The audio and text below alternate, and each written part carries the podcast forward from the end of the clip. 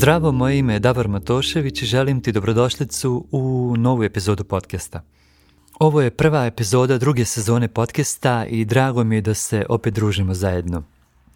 Neko vrijeme sam odgađao snimanje baš ove prve epizode jer sam se nadao da ću uspjeti napraviti novi dizajn kavera za podcast jer sam jednostavno htio krenuti sa novim vizualom za 2023. godinu, ali kako se to još nije desilo, shvatio sam da ne želim više da odgađam početak nove sezone podcasta i želio sam je što prije snimiti.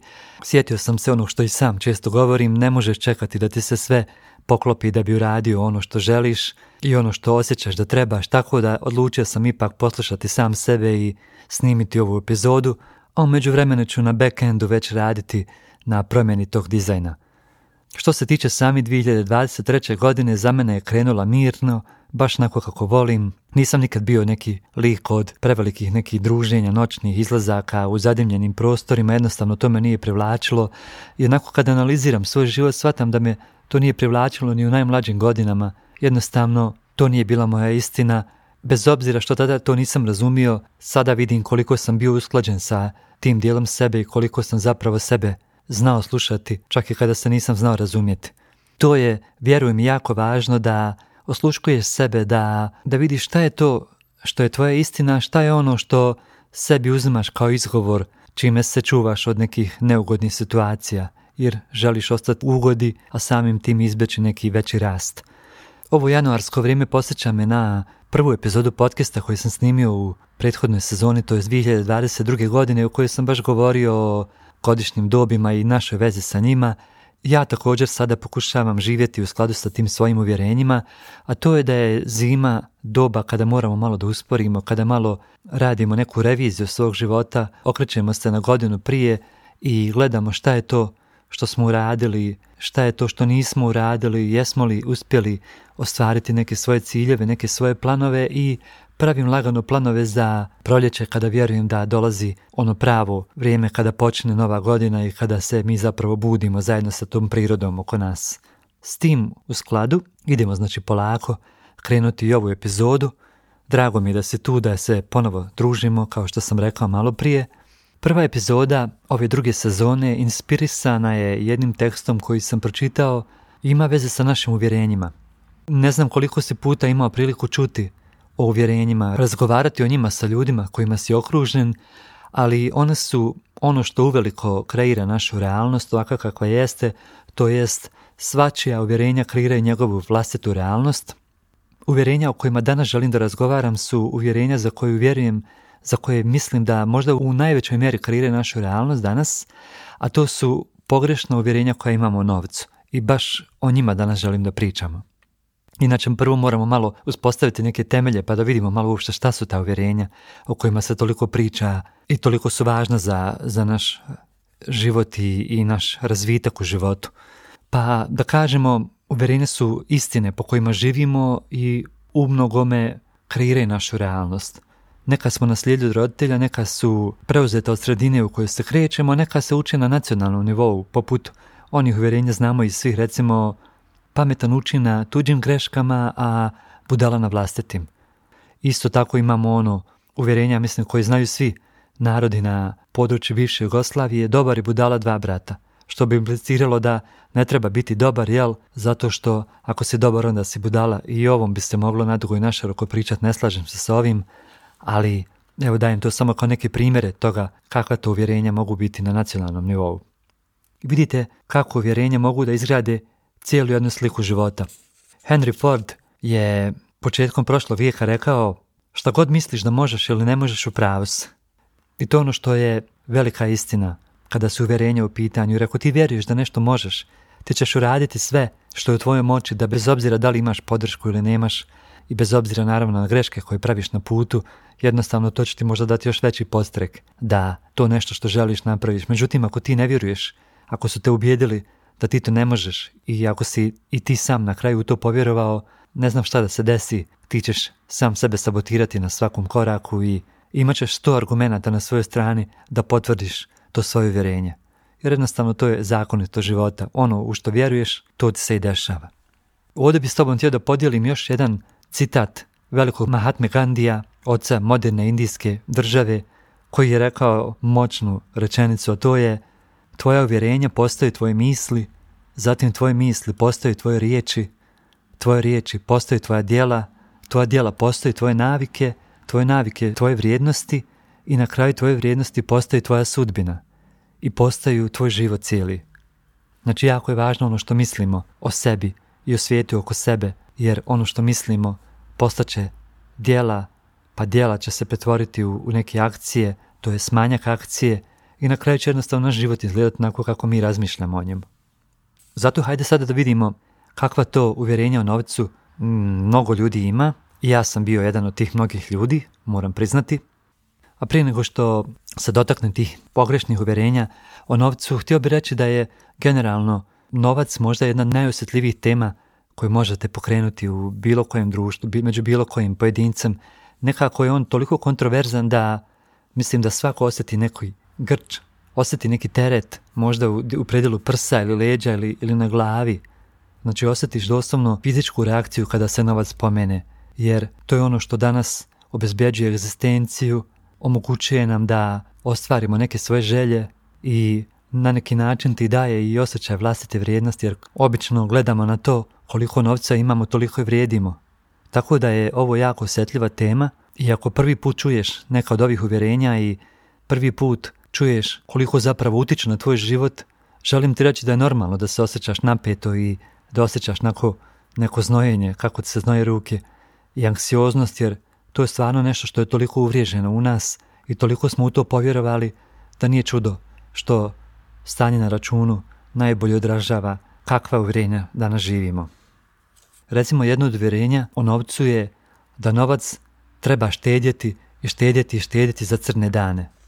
Vidiš, ovo uvjerenje govori da novca zapravo nema, da ga nikad neće dovoljno biti i zato trebaš samo štedjeti, jer pretpostavlja se da imaš toliko malo priliva novca da to malo trebaš da štediš za te neke crne dane i, i nije čudo što je ova rečenica našla plodno tlo na područjima naroda bivše Jugoslavije. Jednostavno, ljudi su mnogo puta bili okupirani, mnogo puta im je oduzeto sve. Transgeneracijski se prenosila ta trauma i ta uvjerenja i onda nije čudo što su to i danas naši roditelji, kao što su nekad njima njihovi, prenijeli to na nas. Istina je da novac treba ulagati, jel, i u štednju, između ostalog, ali novac ne možeš samo štedjeti jer ako samo štediš novac onda cijelo vrijeme propušta šansu da ga uložiš u nešto trenutno, nešto što ti je potrebno, nešto što je tvoja želja, nešto što ti mogu, može mnogo više sada služiti nego što će ti služiti to nešto izmišljeno, crno, koje se najčešće nikada i ne desi, ali eto, i to je još jedno od uvjerenja da je težak život pun crnih dana, što je i logična posljedica života kakvi su živjeli naši preci, Mislim da, pogotovo danas, u svijetu obilja u kojem živimo, nema mjesta takvim uvjerenjima. Zatim, ono što često čujemo, vrlo jednostavne dvije riječi, novca nema. I to kad čuješ, da li kad staneš i razmisliš koliko je istinita ta tvrdnja, kako novca nema, pogledaj samo sad u prostoru gdje se nalaziš, pogledaj taj stol ispred sebe, pogledaj stolice, krevet, luster, plafon, regal, pogledaj nešto što što imaš. Kako je to nastalo? Jel se to samo tu stvorilo ili je to kupljeno? Ili za to neko treba dati pare, novac, da pretvori u energiju, to jest materializira u vidu toga sada što gledaš oko sebe. Znači novac je tu, novac je svuda oko nas. I kad kroz sve u životu što te okružuje počneš vidjeti novac, onda ćeš početi vidjeti prilike. I vjeruj mi, nije istina da novca nema, novca i kako ima. Ima ga dovoljno i za sve i više nego dovoljno. I u to kad povjeruješ, povjerovat ćeš da su danas tebi nemoguće stvari zapravo vrlo moguće. Naravno, ovdje treba razumjeti još jednu stvar da ukoliko su ova uvjerenja tebi utisnuta u formativnim godinama, to jest u periodu od tvog rođenja pa sve do neke sedme godine, to je umnogome odredilo način gledanja tvog na život. Potrebno je neko vrijeme da ti sada ta uvjerenja promijeniš. Jer ako si slušao u svojoj okolini, ponajviše u svojoj porodici, te neke negativne poruke o novcu, o bilo čemu drugom u životu, onda je potrebno malo više vremena da se odučiš, ali bitno je da znaš da se od tih uvjerenja možemo odučiti i naučiti na neka nova, pozitivnija i afirmativniji način gledanja na novac između ostalog. Zato ako se sada trenutno u fazi kada razmišljaš baš na taj starinski neki način koji je utisnut na tebe, ništa se ne brini, nisi ti ni kriv, ni kriva što si doveden ili dovedena u tu situaciju, jednostavno u igri su bile veće sile od tebe, nisi ti kao mali ili mala imala i imao kapacitete da se izboriš sa tim i da ušte razumiješ da su te istine starijih jednostavno samo nasljeđene od njihovih starih i sve tako unazad. I to su te dijelom transgeneracijske traume o kojima se jako malo govori, a i kako su prisutne u svim našim životima. Zatim, još jedno moćno negativno uvjerenje o novcu je novac kvari ljude. Što znači, implicira da su ljudi koji imaju mnogo novca pokvareni.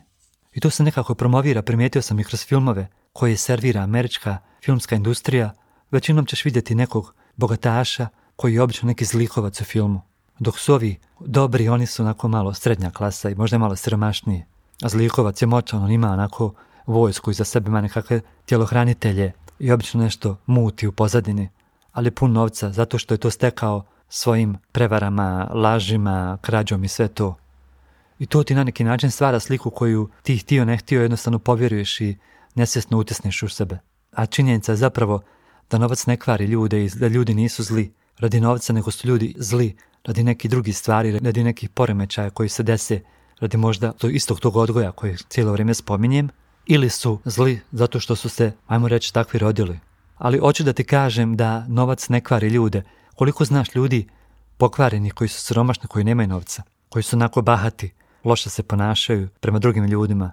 Jel manjak novca kvari ljude? Mogli bi reći sada to uvjerenje. Siromaštvo kvari ljude, ako gledamo samo jedan primjer.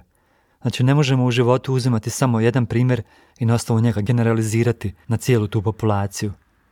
Novac je apsolutno nije živa stvar. To isto kako bi rekao gledanje televizije kvari ljude. A zapravo sve to ovisi samo o gledištu, to jest o osobi koja sve te stvari radi. Ja ti mogu reći milijardu primjera gdje su sjajni ljudi, fenomenalni, plemeniti, dobri, darežljivi, a imaju puno novca. A isto tako daću ti primjere desetina ljudi koji su pokvareni do srži, a nemaju ni banke na računu. Tako da vrlo dobro razmisli je li taj novac koji kvari ljude ili su ljudi sami od sebe pokvareni, pa nekako učine i da ta stvar koja se veže uz njih izgleda da je pokvarena. Onda imamo ono uvjerenje kako došlo tako otišlo, koje se isto jako puno veže za novac. To je obično strah koji ima veze sa osjećajem vlastite vrijednosti, to jest našim uvjerenjem da nećemo biti u stanju sačuvati zarađeni novac jer ne vjerujemo da smo ga zaradili našim znanjem, nego smo imali sreće. Ko ono, nemam pojma kako se desilo, jedan put se pojavilo 3000 maraka na moj računu, 3000 eura, nevažno, i Bože moj, moram se sav, sav sam grču jer sutra ću ih izgubiti. Što je totalna nebuloza jer ti ako se zaradio te novce svojim znanjem i zalaganjem, pa sutra da ih izgubiš sve, ti ćeš za sedam dana naći drugi način, dobit ćeš novu ideju kako ponovo da zaradiš jer novac se nije stvorio ni od kuda, nego si ga stvorio ti čovječe. Ti si bio taj koji je svojim znanjem, iskustvom, idejama i željama za akcijom zapravo učinio da se taj novac pojavi, učinit ćeš iznova i iznova. Zato kada imaš novac, jako je važno ovo razumjeti. Nije lako, ali vremenom kako sebi to ponavljaš, vidiš zapravo koliko ima smisla. To je da novac, kada ga imaš, pogrešno ga je čuvati. Jer ti čuvanjem zapravo i dalje imaš osjećaj nekog grča, kao da će taj novac nestati, kao što sam malo prije rekao, kako došlo tako otišlo, kao da će nestati, kao da ga nećeš više imati i kao da će misteriozno sad kad nestane, više se nikad neće pojaviti. A zapravo ono što je jako važno je kada imaš novac, automatski ga moraš negdje uložiti.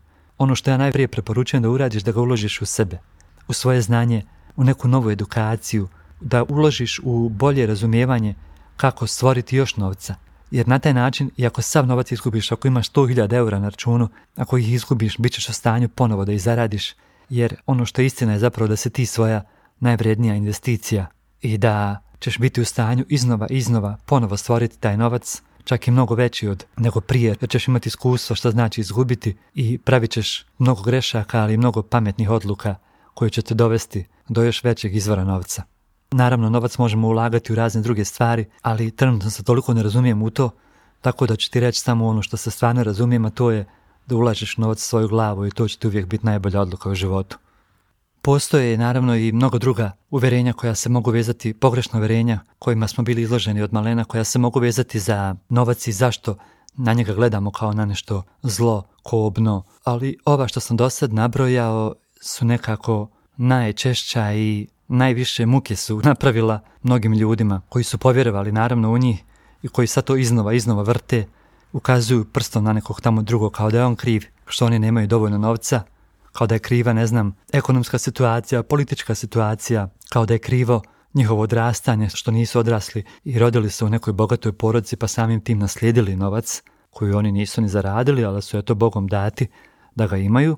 I to su sve posljedice nekih drugih uvjerenja koje nemaju veze s novcema i tekako utiču na naš život. Gledamo oko sebe svakodnevno ljude koji su toliko zagriženi u ta negativna uvjerenja o novcu da se boje da li će novac koji oni zaradi biti dovoljan da prežive. I većina ljudi realno kad skontaš ovisi samo o novcu koji zaradi kroz platu u firmi u kojoj radi, u kompaniji u kojoj radi. I to je ono što je poražavajuće, to što smo ubijeni u pojam konstantnim negativnim uvjerenjima kojima smo bili izloženi od malena, da većina ljudi uopšte ne vidi način kako ona to može zaraditi novac izvan okvira neke firme, jer kao kod nas se slika, roditelji te tako uče od malena, budi dobar u školi, pod dobar misli se dobivaj petice, igraj kako sistem traži od tebe, pa onda idi u srednju školu, budi i tu dobar, budi tu znači poslušan, a zašto moraš biti poslušan, jer će sutra doći na fakultet i poslije fakulteta neki taj posao gdje ćeš poslušnošću zaraditi pare, to je zaraditi svoju platu. Što si poslušniji, to je plata zagarantovanija. A zapravo je istina da samo radeći za platu i uzdajući se samo u tu jednu bijednu platu koju primaš kolika god je ona, ti si care moj tu zarobljen, ti si zarobljenik te plate, gledaš u nju kao neko boga i sva ta negativna uvjerenja u novcu koja si dobio od malena, a od kojih smo neka ovdje spomenuli, se još jače utvrde u tebi, još jače ti potvrđuju da su sva ta uvjerenja u pravu, da su ljudi zli, da su samo zli ljudi dobili novac, da moraš biti đubre da bi dobio novac, da ga možeš dobiti samo ako si nepošten, ako si fejker, ako kradeš, a zapravo i kako možeš zaraditi ogroman novac, ali se za njega moraš malo care moj potruditi. Moraš sjesti, istraživati šta to drugi ljudi rade, čime se drugi ljudi bave, šta to drugi ljudi osim svog posla rade, malo pitati kolegu pored sebe, malo pitati ljude koji se bave nečim drugim osim poslom koji trenutno rade, a pogotovo više pitati ljude koji se bave svojim biznisima, a danas ih u doba interneta ima na svakom mogućem koraku. Malo se javi osobi koju znaš, ili ako je ne znaš, još bolje, svakom će biti drago da ti odgovori ako mu se iskreno javiš i upitaš ga nešto. Hej, hoćeš mi reći, molim te, kako ti to tako zarađuješ? Volio bih i ja, ali ne znam kako jer jednostavno nisam bio okružen takvim ljudima, nisam bio izložen takvim podražajima da sam slušao takve teme oko sebe. Kako ti to uspjevaš zaraditi, a ne baviš se poslom za koji si recimo završio srednju i fakultet? Razmisli malo o tome, jer ja ti garantujem da svako može da zaradi čak i mnogo više novca i na mnogo ljepši i plemenitiji način od samo radeći u firme. Imanje vlastitog biznisa je nešto preljepo. Ti si tu gospodar svoga vremena, gospodar si branše koju želiš da služiš, to jest takozvane niše, gospodar si svakog elementa svog biznisa i sve ono što te sad nervira na tvom radnom mjestu, sve ono što te izluđuje, što pričaš kolegama kada vas niko ne čuje, sve to možeš da primjeniš u svom biznisu i da napraviš najbolji biznis moguć na svijetu. A šta ćeš da radiš, to znaš ti. Ako sad trenutno ne znaš, gledaj malo čim se drugi ljudi bave i vidi šta rezonira sa tobom. Ali ti garantujem da ako se zadaš pravo i baš se ono zadaš i praviš mnogo grešaka na putu, ali i mnogo učiš, da će nagrade koje možeš dobiti od bavljenja vlastitim biznisom biti više struko veće i mnogo traže tebi nego svaka plata koju možeš zaraditi radit će za nekog drugog. Jer tu nisi nikad gospoda, ti si uvijek tu rob koji ne donosi posao, nego samo eto izvršava određene radnje i, i dužnosti i moraš da plešeš kako mečka igra ili kako se već kaže ono, kod nas u narodu. Znači da rezimiramo, novac nije loš, novac je dobar, novac je energija. On ti pomaže da ostvariš svoje planove i želje i da dovedeš svoj život i iskusiš ga na pravi način, dubinski i da možeš i da pomogneš i sebi i svojim roditeljima i prijateljima i nepoznatim ljudima, pa čak i neprijateljima. Koja je moć kad možeš drugom da pomogneš novcem, to je nešto preljepo. Zatim, pošteni ljudi imaju novca, poštenjem se može zaraditi novac, ti zaslužuješ jako mnogo novca, ti možeš da imaš jako mnogo novca, samo je stvar želiš li i vjeruješ li da je to za tebe moguće i da ti to zaslužuješ, jesi li dovoljno vrijedan, osjećaš li se dovoljno vrijednim da to možeš da ostvariš, Jesi li dovoljno motiviran? Jesi li spreman uraditi sve što je potrebno da napraviš život po tvojoj mjeri, život u kojem ćeš uživati? Da li si spreman da na neko vrijeme praviš mnogo grešaka i dovedeš sebe u stanje neugode ili ćeš biti onako ko svi što rade i ići na izgled lakšim putem, a to je onaj put gdje krivimo druge, krivimo Bakira i Dodiha za svoju situaciju, krivimo materi oca, krivimo komšiju, krivimo zrak koji smrdi, krivimo zimu, kišu, snijeg, proljeće, ljeto. Ili ćeš biti onaj koji ide težim putem, ali lakše diše, ljepše spava, osjeća se na lagodnije. Izbor je samo na tebi. S tim na umu, želim ti se najljepše na početku 2023. godine, želim ti sretnu novu 2023. godinu, iako je već 23. dan kako je počela ova 2023. godina, više kako su brojevi čudna stvar, 23, 23, nema slučajnosti, kažem ti. Mi se čujemo opet u sljedećoj epizodi koja je na rasporedu sljedeći ponedjeljak ujutro u 8, a pozivam te ako nisi već uradio ili uradila da se prijaviš na bilten koji šaljem svakog ponedeljka i koji daje mnogo, mnogo vrijednosti. Potpuno je drugačiji od ove forme podcasta jer tu samo pišem i imaš nekako vremena da analiziraš tekst koji čitaš ispred sebe i tu daje mnogo dobrih alata i motivacije za život kakav mislim da svi mi zaslužujemo, pogotovo ako se trenutno ne osjećaš da si na tom mjestu da živiš život iz svojih snova. Zato ako želiš da se prijaviš, otiđi na moj Instagram profil davor.matosevic i vidjet ćeš link 3 URL koji možeš da klikneš i on će te odvesti na jedan drugi link gdje možeš da se prijaviš na built-in ponedjeljkom jednostavnim ostavljanjem svog e-maila. Također možeš mi se uvijek javiti sa nekim pitanjima, sugestijama i prilozima na davor.matosevic.gmail.com Tu sam ti uvijek na raspolaganju. Ne odgovaram brzo jer sam prebukiran raznim stvarima kojima se bavim, ali čim prije mognem, javit ću se. Eto, hvala ti još jedan put što si sa mnom bio i bila u ovoj epizodi, što smo se družili skupa. Nadam se da ti je ova epizoda služila. Inače, 2022. godine su mi se iskristalizirale teme kojima se želim najviše baviti u ovoj godini, a to su tema samodiscipline, odgovornosti, ljubavi prema sebi, tema odgađanja, za koju mislim da je nepravedno zapostavljena, a jako važna. To su teme kojima ću se najviše baviti ove godine, jer sam vidio da su zapravo one nešto što ljude najviše kočuju u ostvarivanju njihovih zamišljenih ciljeva. Hvala ti još jedan put i čujemo se eto idući ponedeljak. Ćao, čao.